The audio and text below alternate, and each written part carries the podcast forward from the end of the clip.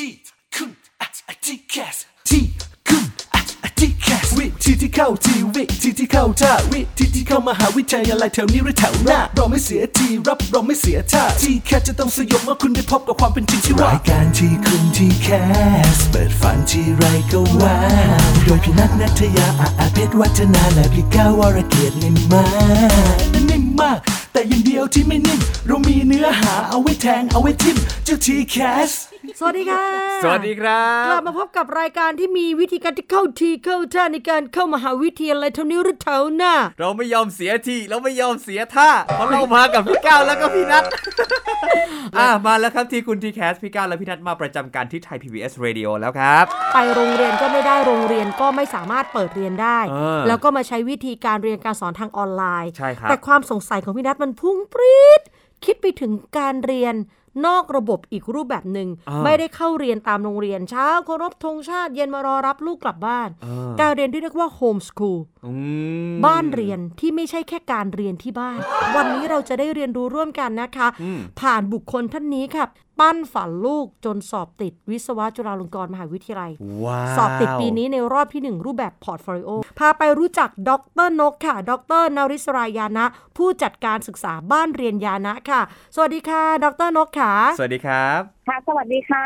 ครูนกมองเห็นอะไรในระบบการศึกษาไทย ถึงเลือกมาใช้การเรียนการสอนแบบ homeschool คะจริง ๆ ที่ตัดสินใจเลยก็คือลูกเนี่ย ชวน อยากจะทำ homeschool เขารู้สึกว่าอยู่โรงเรียนเนี่ยเขาไม่ไม่ค่อย happy เหมือนกับว่าไม่ได้ทำในสิ่งที่อยากทำจริง ๆ ก็เลยมาชวนว่าเนี่ยถ้า homeschool เนี่ยเขาก็จะได้มีเวลามีโอกาสที่ทำเอ่อสิ่งที่เขาสนใจแล้วก็อยากทำจริง ๆ มากกว่าเนี่ยค่ะ อืมจุดก็เลยจะจะอยู่ที่ที่ลูกก็คือน้องจ้าค่ะ ที่ที่เป็นคนชวนมากกว่าค่ะ เด็กเป็นศูนย์กลางอืมคือเด็กเขาเสนอแนะมาแบบนี้ครับในฐานะคนเป็นแม่ก็รับฟัง ดังนั้นโฮมสคูลในความหมายของการจัดการเรียนการสอนจริง ๆ มันคือยังไงคะก็คือโฮมสคูลหรือบ้านเรียนเนี่ยนะคะ ก็คือการจัดการศึกษาโดยครอบครัว ทีนี้พอพูดถึงเรื่องของการจัดการนะคะมันเป็นคนละเรื่องกับการสอนการเรียนครับอ่าบางบางคนเนี่ยจะไปเข้าใจว่า โฮมสคูลเรียนที่บ้านก็คือพ่อแม่ต้องสอนทุกวิชาเนี่ยนะคะ อันเนี้ยให้ให้ลบภาพตรงนั้นก่อนว่า มันไม่ได้เป็นความเป็นวิชาวิชาเช้ามาภาษาไทยคณิตศาสตร์สังคมแบบนั้นนะคะจะจะไม่ใช่เลย แต่เราจะเป็นเหมือนเป็นโค้ชเป็นผู้จัดการว่าตั้งแต่แรกเลยตั้งแต่ละเอ่อการเขียนหลักสูตรอะค่ะเราก็ต้องมาคุยกับเด็กก่อนเนาะว่า สนใจชอบถนัดอยากไปทางไหนอย่างเงี้ยค่ะ แล้วเราก็เขียนหลักสูตรตามนั้น ยื่นขออนุมัติจากสำนักงานเขตเนาะอืมแล้วก็ทำการจัดการหรืออำนวยความสะดวก ว่าในสิ่งที่ผู้เรียนอยากรู้อยากทำอยากเรียนเนี่ยต้องไปที่ไหนทำอะไรบ้าง แล้วก็ว่ากันเป็นงานงานอย่างๆไปนะคะภาพภาพจะประมาณนี้ เราจะไม่มีภาพของวิชาวิชาเลย เราจะเป็นอืมภาพของการเรียนโดยใช้ประสบการณ์สำคัญอะไรอย่างเงี้ยเป็นที่ตั้งมากกว่าค่ะค่ะครับ ก่อนที่จะมาทำเป็นผู้จัดการการศึกษาของบ้านเรียนยานะเนี่ยนะคะทำอะไรมาก่อนคะ คุณนกก็สอนอยู่ในโรงเรียนปกตินะคะสอนนักเรียนประถมเนาะสอนมา15ปีแล้วค่ะ แล้วก็ทีนี้พอช่วงช่วงที่ลูกชวนทำโฮมสคูลกับช่วงที่เราลาออกมาศึกษาต่อเนี่ยมันใกล้กันเอ่อทีนี้ก็มาพิจารณาหลายสิ่งหลายอย่างละเราก็คือด้วยความว่าเออเป็นครูเนาะสอนลูกคนอื่นมาเยอะแยะละครับลูกเราสองคนเนี่ย ไม่น่าจะยากอะไรก็ ก็เลยอะอะลองดูก็แล้วกันเพราะว่ามันมันสามารถที่จะกลับได้ตลอดไงคะก็คือว่าถ้าแบบนี้ไม่ work ก็กลับเข้าโรงเรียนมันก็ไม่มีอะไรที่แบบเราจะต้องไปกังวลมากนะคะก็โอเคเรามีฐานเป็นครูอยู่แล้วด้วยนะคะครับผมตอนที่น้องจ้า ซึ่งเป็นลูกชายเนี่ยมาชวนให้คุณแม่เปิดแบบเป็นบ้านสอนเนี่ยตอนนั้นลูกชายอายุเท่าไหร่อะครับตอนนั้นน้องจบมหนึ่งอะค่ะกำลังจะขึ้นมสองก็คือเป็นช่วง สิบสามสิบสี่นะคะช่วงนั้นนะคะอืมแล้วหลังจากนั้นกว่าที่จะไปเป็นโฮมสกูลอะครับ มันมีขั้นตอนอะไรบ้างที่แบบต้องเจาะลึกลงไปอะครับครูนก ก็ก็คือขั้นตอนที่เรารู้สึกว่าเยอะเหนื่อยหนักที่สุดคือขั้นตอนคุยเลย ลูกมหนึ่งเนี่ยอายุสิบกว่ามาคุยแล้วมาชวนโฮมสคูลเอออะนั่นแล้วสิเราเป็นเป็นแม่แล้วเราเราเป็นครูอะเนาะครับเราเราก็ไม่ได้แบบว่าเย็ดทันทีเอาเลยอืมก็ไม่ใช่นะคะ เราก็รู้สึกว่าเอ้าทำไมอะก็คนอื่นเขาก็เรียนในโรงเรียนเยอะแยะเขาก็ไม่เห็นจะเดือดร้อนอะไรคือ ลูกเราอ่อนแอหรือเปล่าคแบรับบไม่สู้หรือเปล่าป๊อตหรือเปล่าอะไรอย่างเงี้ยเราก็ยังไม่ทันทีนะคะก็บอกว่าก็ทนทนคือใครๆเขาก็ทนกันทนไปเถอะอะไรเงี้ยอืมทีนี้ผลของการทนเนี่ย มันก็เริ่มแบบมีอาการทางร่างกายขึ้นมา เช่นว่าเวลาออกบ้านปกติ พอจะเลี้ยวเข้าโรงเรียนเนี่ยปวดท้องปวดท้องอะไรอย่างเงี้ย แล้วแล้วแล้วปวดจริงจังปวดจริง ๆ แบบมือนี่เย็นเฉียบปากซีดเลยนะแล้วก็อ๋อเอ๊ะอะไรเป็นอะไรไปหาหมอก็ไม่เป็นอะไรสักอย่างนะครับพอตอนเย็นรับกลับบ้านก็หายเป็นปกติอืมแล้วจนกระทั่งแบบคุยคุยเยอะขึ้นเยอะขึ้นอะ แล้วรู้สึกว่านี่มันคงอะไรสักอย่างแล้วล่ะก็เลยเออไปหาข้อมูลเนาะครับแล้วก็คุย อันเนี้ยหนักสุดคุยในบ้านคุยกับอืมพ่อแม่ปู่ย่าตายายเนาะคือลูกเราเราว่ารักแล้วนะปู่ครับย่าตายายนี่แบบอืมเต็ยิ่มงที่แบบมากสุดๆเลยครับใช่เขาก็จะแบบว่ามันจะเป็นยังไงจะมีสังคมไหมล่ะแล้วเออเดี๋ยวจะเป็นยังไงล่ะออกมาแล้ว เสียของหมดเลยเด็กดีๆ แล้วเอามาแบบอยู่บ้านเนี่ยมาหมกอะไรอย่างเงี้ยคือคือแบบว่าเขาเรียกอะไรเอ่อ mindset ของผู้ผู้ใหญ่เนาะที่เขาฮะมีต่อการอยู่ที่บ้านเขาจะมองอยู่บ้านอยู่บ้านอะไรอย่างเงี้ยครับแล้วเราก็เลยแบบเอ้ยก็คุยเยอะเนี่ยคุยคุยแล้วก็พยายามอธิบายอะค่ะว่ามันอืมเป็นแบบนั้นแบบนี้แบบนั้นแบบนี้ จนกระทั่งว่าเขาคงแบบไม่ไม่รู้จะจะเถียงอะไรเราละมั้งหรือเขาอาจจะมีแอบมีความไว้วางใจเล็ก ๆ แล้วว่าเออคุณก็คงจะมีทางละมั้งอะไรอย่างเงี้ยครับก็เลยแบบผ่ อนคลาย ทีนี้พอคุยจากในบ้านเสร็จเรียบร้อยแล้วเนี่ย ต่อไปก็คือคุยกับเจ้าหน้าที่เขตหน่วยงานโดยตรงที่จะดูแลบ้านเรียน อย่างเช่นเราเนี่ยทะเบียนบ้านอยู่อำเภอเมืองเชียงใหม่ เราก็ต้องไปจดทะเบียนที่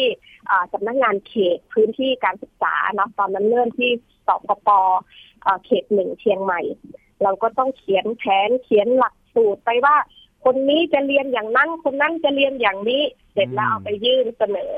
แล้วก็ศึกษานิเทศเขาก็จะทำการตรวจแผนนะคะว่า ใช้ได้ไหมตรงนั้นเพิ่มนิดตรงนี้ตัดหน่อย ก็แก้กันไปแก้กันมา เสร็จกระบวนการนี้เนี่ยเขาก็จะออกใบอนุญาตให้เราว่า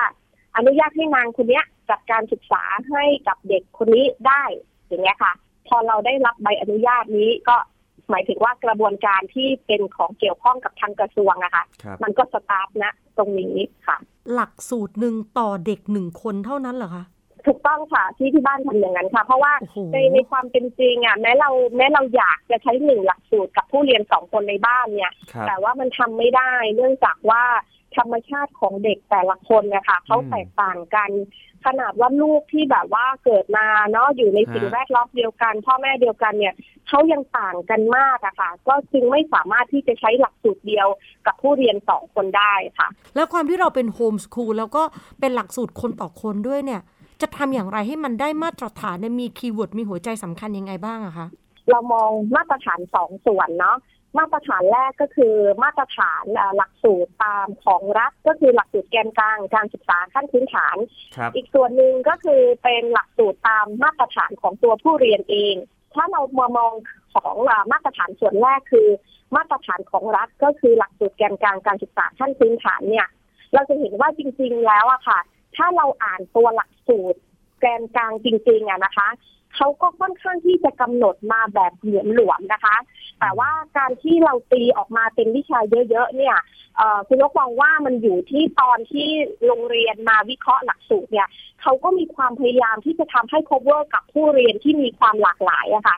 อืมมันก็เลยเยอะไปหมดเลย พอเราได้ลงมือทำจริง ๆ เอาหลักสูตรมาแล้วก็เปิดดูจริง ๆ ยกตัวอย่างสักวิชาหนึ่งเนาะอย่างเช่นภาษาไทยอะค่ะค่ะวิชาภาษาไทยเนี่ยเขาก็มีมาตรฐานแค่ห้าเท่านั้นเองนะคะ ก็คือมี ฟังดูอ่านพูดเขียนวรรณกรรม หลักภาษาอะไรประมาณแบบเนี้ยค่ะ ก็คือเขาก็มีแค่เนี้ย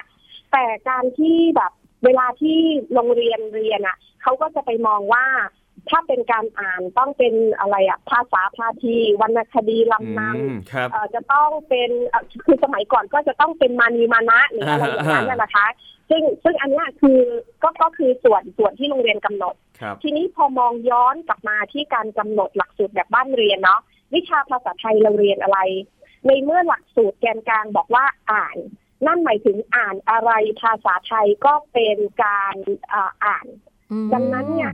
เราก็จะจัดลักษณะที่ว่าเด็กอยากอ่านเรื่องอะไรอ่าลูกไม่อยากอ่านหรอกภาษาพาทีอะอ่ามัมันไม่ทันสมัครัยบใช่ไหมคะครับอ้าวเขาอยากอ่านอะไรอะเขาอยากอ่านอะไรก็อ่าน อ่าทีนี้เขียนอะอยากเขียนอะไรก็เขียนอ่าพอเราจัดหลักสูตรลักษณะเนี้ยค่ะ มันก็จะเป็นหลักสูตรแบบ ตามธรรมชาติ เพราะว่าโดย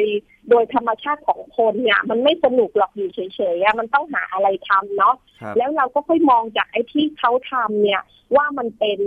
ภาษาไทยยังไงมันเป็นคณิตศาสตร์ยังไง แล้วท้ายที่สุดเนี่ย เดี๋ยวเราค่อยมาว่ากันว่ามันขาดตกบกพร่องตรงไหนเราก็ค่อยเติม หรือหรือยกตัวอย่างมองภาพให้เห็นชัดๆเนาะเวลาที่เอ่อในโรงเรียนนะคะ สิ่งที่เกิดขึ้นคือคุณครูจะวิเคราะห์หลักสูตร สู่แผนการสอนแล้วสอนตามแผนค่ะอันนี้คือเราเราโฟลว์ไปตามนี้เนาะทีนี้ตัดภาพมาที่บ้านเรียนนะคะ เด็กเรียนไปก่อนอืมเรียนไปเลยอยากทำอะไรยกตัวอย่างเช่น อยากทำ project อันนี้เป็น project จริงที่เขาทำนะคะ คือเรื่องของแอปพลิเคชันเกม AR1 ซึ่งเป็นเกี่ยวกับการเรียนรู้ประวัติศาสตร์ในเมืองเชียงใหม่เนาะอืมเขาก็เรียนเขาก็ทำ project ไป เสร็จแล้วเป็นหน้าที่ของผู้จัดการศึกษาอย่างเราเนี่ยมองว่าไอ้ project แอปพลิเคชันเกมประวัติศาสตร์เนี่ย มันมีความเป็นภาษาไทยยังไง ไปอ่านอะไรมาบ้างอืมไปเขียนไปฟังดูอะไรมาบ้างนะคะเป็นคณิตศาสตร์ยังไงในการเขียนโปรแกรมคอมพิวเตอร์โค้ดเนี่ยมันเป็นคณิตศาสตร์เรื่องอะไร มันเป็นวิทยาศาสตร์ยังไง มันเป็นสังคมประวัติศาสตร์ยังไง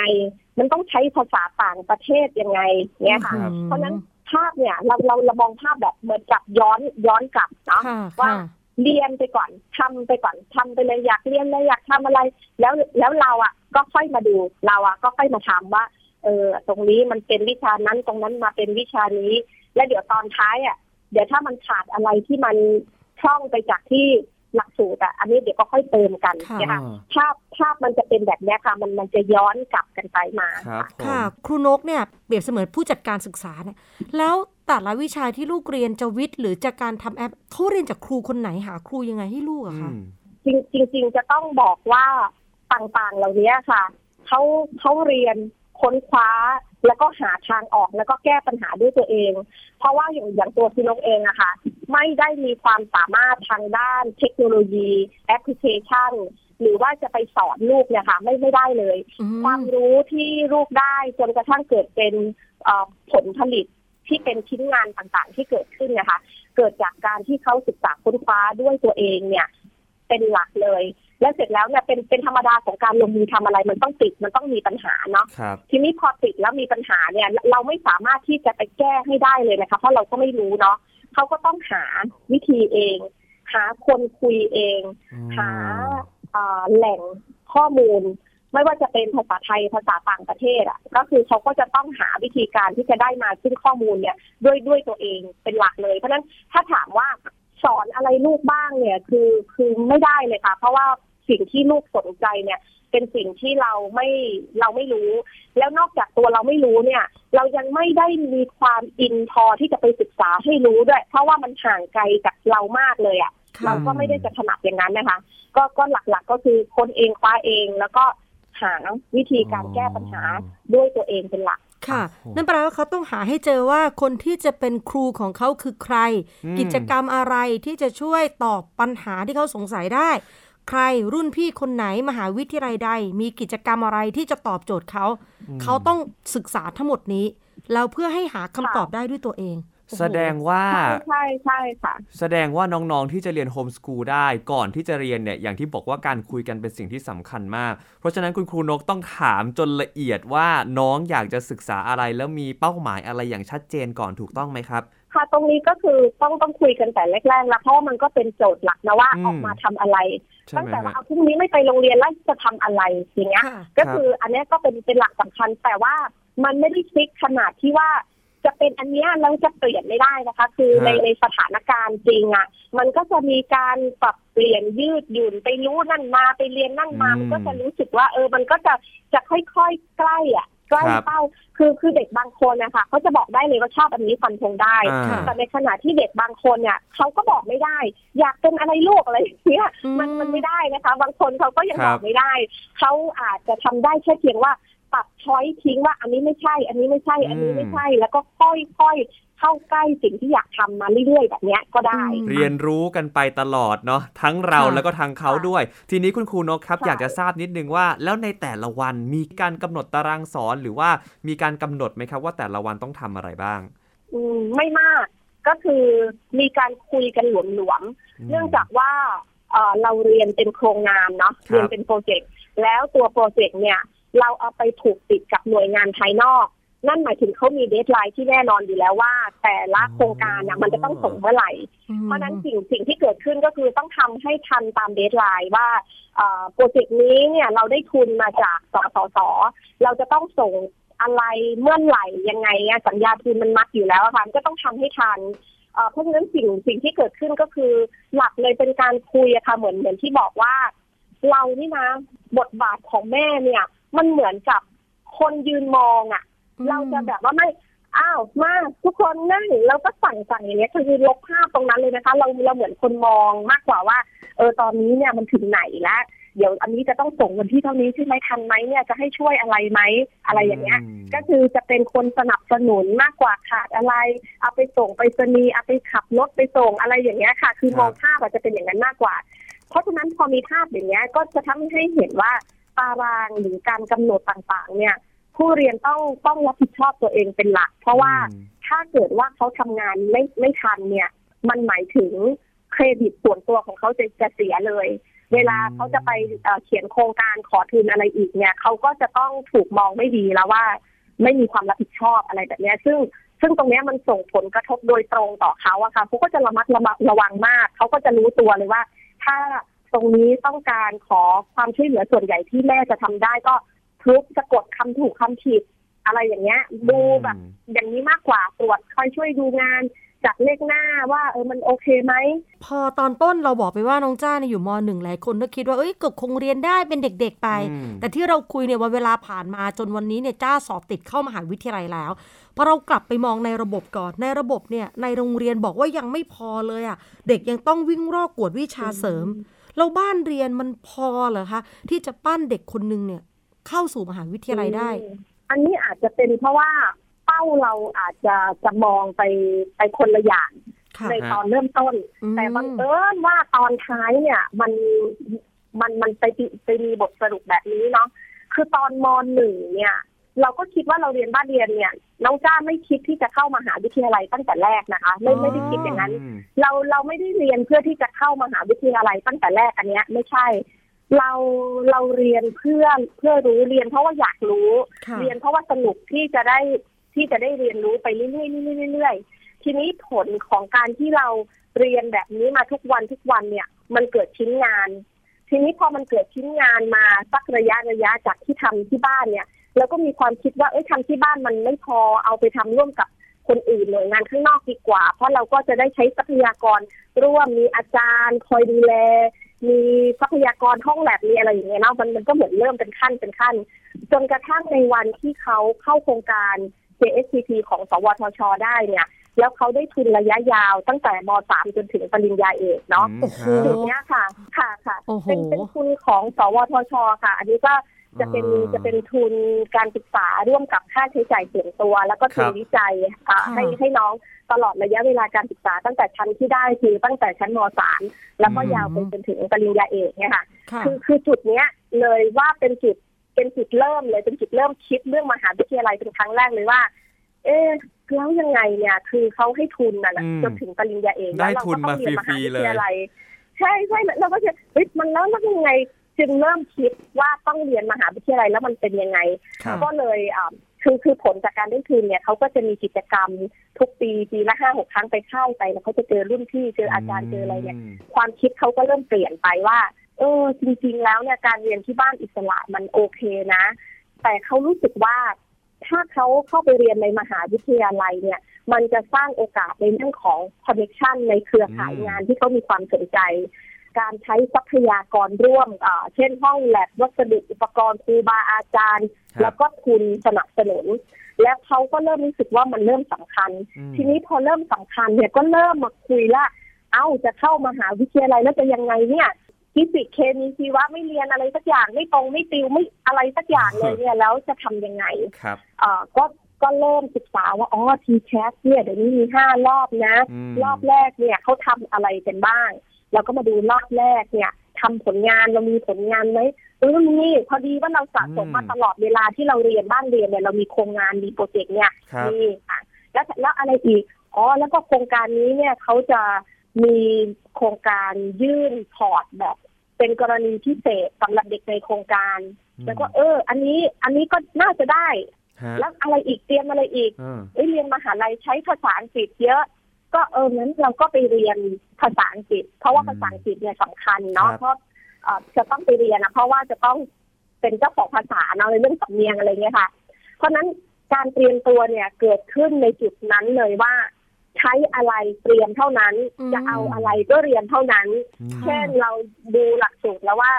เอ่อจะจ้าเนี่ยชัดเจนว่าเขาจะเรียนคอมพิวเตอร์แน่นอน โอเคงั้นก็เป็นวิศวะคอม ก็มาดูอีกว่าวิศวะคอม ที่ไหนบ้างที่ที่สอนที่เปิดสอนแล้วแต่ละที่เนี่ยเป็นยังไงก็หาข้อมูลหาข้อมูลหาข้อมูล แล้วจนกระทั่งมามาได้คำตอบว่าอ๋อโอเค ถ้าจะเรียนเอ่อวิศวะคอม แล้วก็ลงของจุฬาเนี่ย ต้องได้ฟิสิกส์คณิตศาสตร์ แล้วก็ภาษาอังกฤษ เพราะฉะนั้นเราก็โฟกัสเน้นที่ฟิสิกส์คณิตศาสตร์ แล้วก็ภาษาอังกฤษ โดยที่เรียนพิเศษเนี่ยก็จะเรียนเฉพาะภาษาอังกฤษอย่างเดียว ส่วนฟิสิกส์กับคณิตศาสตร์เนี่ยก็เรียนเองที่บ้าน เพราะว่าเขาเขาถนัดแบบเนี้ยค่ะ หรือหรือเวลาทำโปรเจกต์แล้วติดขัดก็จะไปเรียนในเรื่องของการเขียนโปรแกรมเอ่อเรียนภาษาต่างๆภาษาคอมพิวเตอร์อย่างเงี้ยค่ะคือเหมือนกับว่าจะใช้อะไรก็เรียนเท่านั้นเพราะเหมือนกับว่า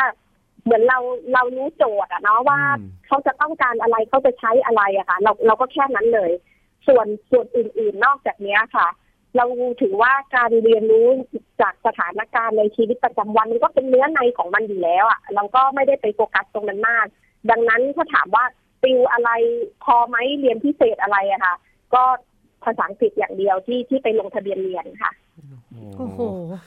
คือสุดสุดจริงจๆนะริงคะๆต้องพูดว่าแบบน้องจ้านี่เป็นเด็กที่ทั้งใฝ่รู้ใฝ่เรียนแล้วเขาเป็นคนที่มองการไกลมาก ค่ะ จากนี้ไปเนี่ยน้องจ้าต้องปรับตัวเป็นเด็กเออมหาวิทยาลัยละ แต่เมื่อก่อนเนี่ยเขามีอิสระเต็มที่ในการออกแบบชีวิต แล้วกิจกรรมค่ะระหว่างเรียน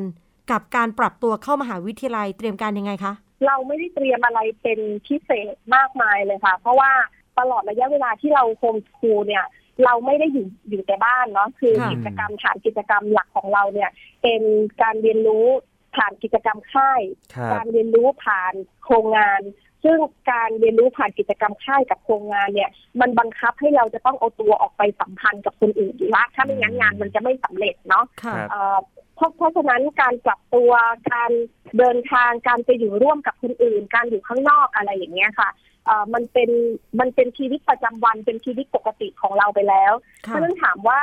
มีความลำบากใจหรืออะไรยังไงไหมเนี่ย ก็ก็ยังไม่รู้อะค่ะ ก็ยังตอบไปได้ แล้วก็ไม่ได้ไม่ได้เตรียมการอะไรพิเศษนอกเหนือจากจากผู้ปกครองปกติเลยค่ะ ก็คือว่าเตรียมการเรื่องจองหอพักเรื่องของเสื้อผ้าเอ่ออะไรพวกเนี้ยค่ะ เท่าเท่านั้นแล้วแล้วในส่วนของตัวเขาเองอะค่ะเขาก็เตรียมการในเรื่องของความรู้พื้นฐานค่ะเอ่ออย่างตอนเนี้ยค่ะ ก็เริ่มมีรุ่นพี่จุฬาเขามามาติวออนไลน์อย่างเงี้ยเขาก็เออเข้าดูในห้องแชทของกลุ่ม ก็เริ่มมีเครือข่ายมีกลุ่มมีเพื่อนค่ะมีกลุ่มของคนเชียงใหม่ที่ติดวิศวะจุฬาก็รวมกลุ่มกัน การสอบสอบอย่างไรตัดเกรดวัดผลอย่างไร เพราะสุดท้ายเนี่ย กระทรวงก็ต้องคุมภาพรวมอยู่ดี มีการประเมินผลสำลิดค่ะยังไงคะก็คือ เอ่อเด็กๆเนี่ยเขาก็เรียนตามปกติใช่ไหมคะเหมือนที่เล่าไป เสร็จแล้วอะค่ะ เราเนี่ยผู้จัดจะเป็นคนมองแล้วก็ตัดสินคะแนนว่าความสามารถแบบนี้ทางด้านภาษาการอ่านการเขียนการอะไรต่างๆคณิตศาสตร์แยกเป็นวิชาวิชา แล้วเราก็ตัดสิน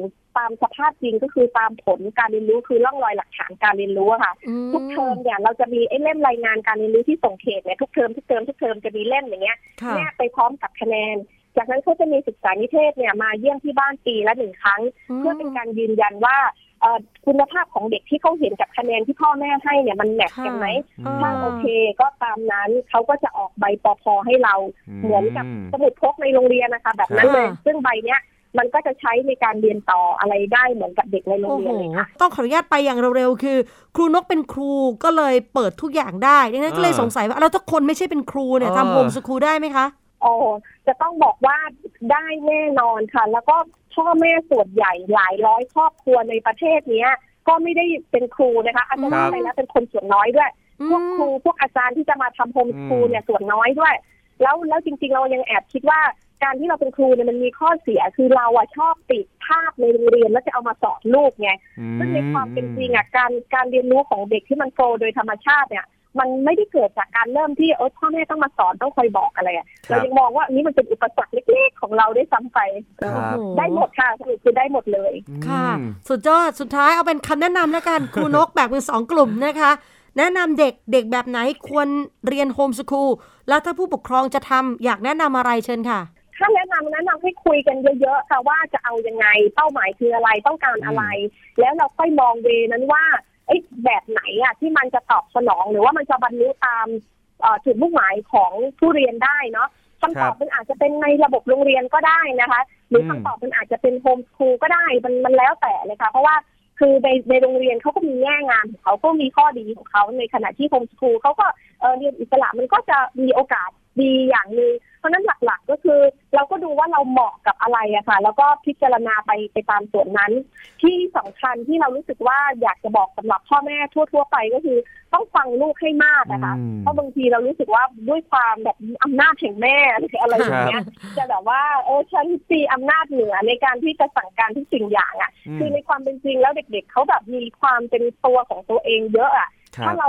เปิดโอกาสให้เขาเป็นผู้นำการเรียนรู้ของเขาเองเราจะได้เห็นอืมอะไรเจ๋งๆอีกเยอะเลยค่ะ ค่ะโอ้โหสุดยอดครอบคลุมมาก เออ แต่ขออีกนิดอีกอะตอนเนี้ยคุณนกใช้เวลากับลูกสุดๆเลยอะแล้วต้องออกจากงานประจำไหมคะ ใช่ใช่คือใช่ลาค่ะลาออกจากการเป็นครูที่อยู่ในระบบเพื่อมาทุ่มอืมทั้งหมดนี้ดังนั้นเชื่อว่า ผู้หญิงคนนึงอะก็ต้องมีความฝันวาดอนาคตตัวเองกับความรุ่งโรจน์ทางด้านวงการครูนั้นขอถามเป็นประเด็นปิดท้ายเลย ครูนกคะมันคุ้มค่าไหมกับการที่เราต้องมาเปลี่ยนอนาคตของตัวเราเองอะเพื่ออนาคตของลูก คือตอนเนี้ยมองว่าเร็วไปว่าจะคุ้มหรือไม่คุ้มอะค่ะ เพราะเรายังรู้สึกว่ามันมันยังไม่สุดอะเราก็ไม่รู้เหมือนกันว่าอนาคตจะเป็นยังไง มันจะไปต่อยังไงเนาะแต่สิ่งที่รู้แล้วก็ตอบได้ตอนนี้เลยคือเราโอเคกับสิ่งนี้โอเคกับสิ่งที่เราทำแล้วก็ครับเรามองไปข้างหน้าเนี่ยเราเห็นว่า อนาคตของลูกกับอนาคตของเราอะมันคือสิ่งเดียวกัน เราเราเราไม่ได้แยกออกจากกันค่ะ เราเราจะรู้สึกว่าโอเคจุดเนี้ยโอเค แต่แบบ จะบอกหรือว่ามันมันมันเป็นยังไงมันคุ้มไม่คุ้มอะค่ะ คือคือคิดว่ายังไม่ถึงจุดที่จะมาประเมินได้ว่ามันคุ้มแล้วหรือยังเนี่ยค่ะค่ะแค่แค่รู้สึกว่าก็โอเคกับทุกๆวันที่มันเป็นไปค่ะ วันนี้ที่คุณค่ะทีแคสต้องขอบพระคุณ ดรนกค่ะ ดรนริสายานะ ที่เปิดมุมมองเรียกได้ว่า ทลายกรอบเดิมๆ ที่เคยเข้าใจอืมโฮมสกูลของเราให้แบบกระจ่างมาก ใช่ครับ ต้องขอขอบคุณคุณครูนกมากๆนะครับ ขอบคุณครับ ค่ะ ค่ะ ขอบคุณค่ะ สวัสดีค่ะ สวัสดีค่ะ สวัสดีครับ นักวิชาการทางการศึกษาหลายท่านพูดเลยว่าประเทศไทยเรียนเยอะเกินไปออเราไม่โฟกัส เราเรียนสิ่งที่เราไม่ได้ใช้ต่อ คนที่เรียนในระบบก็ยังต้องอยู่กับการเรียนที่หลากหลายครับแต่ถ้าใครมีทางเลือกสังเกตว่าพอเขาโฟกัสอะอืมสมองเขาไม่ต้องยุ่งกับอะไรที่มันไม่ได้จำเป็นอะจริง ๆ เหมือนน้องน่าจะรู้ตัวประมาณหนึ่งแล้วแหละว่าค่ะอยากจะเป็นอะไรอยากจะเรียนอะไร แต่สิ่งสำคัญมากๆที่ต้องชื่นชมทั้งผู้ปกครองแล้วก็ตัวเด็กเองคือความรับผิดชอบ ถ้าเกิดว่าการที่มาทำเองแบบนี้แล้วขาดซึ่งความรับผิดชอบนี่ก็คืออาจจะไปไม่ได้เหมือนกันนะใช่แต่เขาตั้งใจและมั่นใจจริง ๆทำให้บ้านเรียนของเขาประสบความสำเร็จ จากโฮมสคูลอะอืมไปจนถึงปอเอกเรียนฟรีอะใช่ถึงบอกว่ามันโอเคเจ๋งมันอึ้งหจมดเวริลางแล้วนะคะ วันนี้เราสองคนลาไปก่อน สวัสดีค่ะ สวัสดีครับ ที่คุณอะอะที่แคสวิธีที่เข้าทีวิธีที่เข้าท่าวิธีที่เข้ามหาวิทยาลัยแถวนี้หรือแถวหน้าเราไม่เสียทีรับเราไม่เสียท่าที่แคสจะต้องสยบเมื่อคุณได้พบกับความเป็นจริงที่ว่ารายการที่คุณที่แคสเปิดฝันที่ไรก็ว้าวโดยพี่นัทนัทยาอาอาเพชรวัฒนาและพี่ก้าววรเกียรตินิ่มมากนิ่มมาก แต่อย่างเดียวที่ไม่นิ่ม เรามีเนื้อหาเอาไว้แทงเอาไว้ทิมเจ้าทีแคส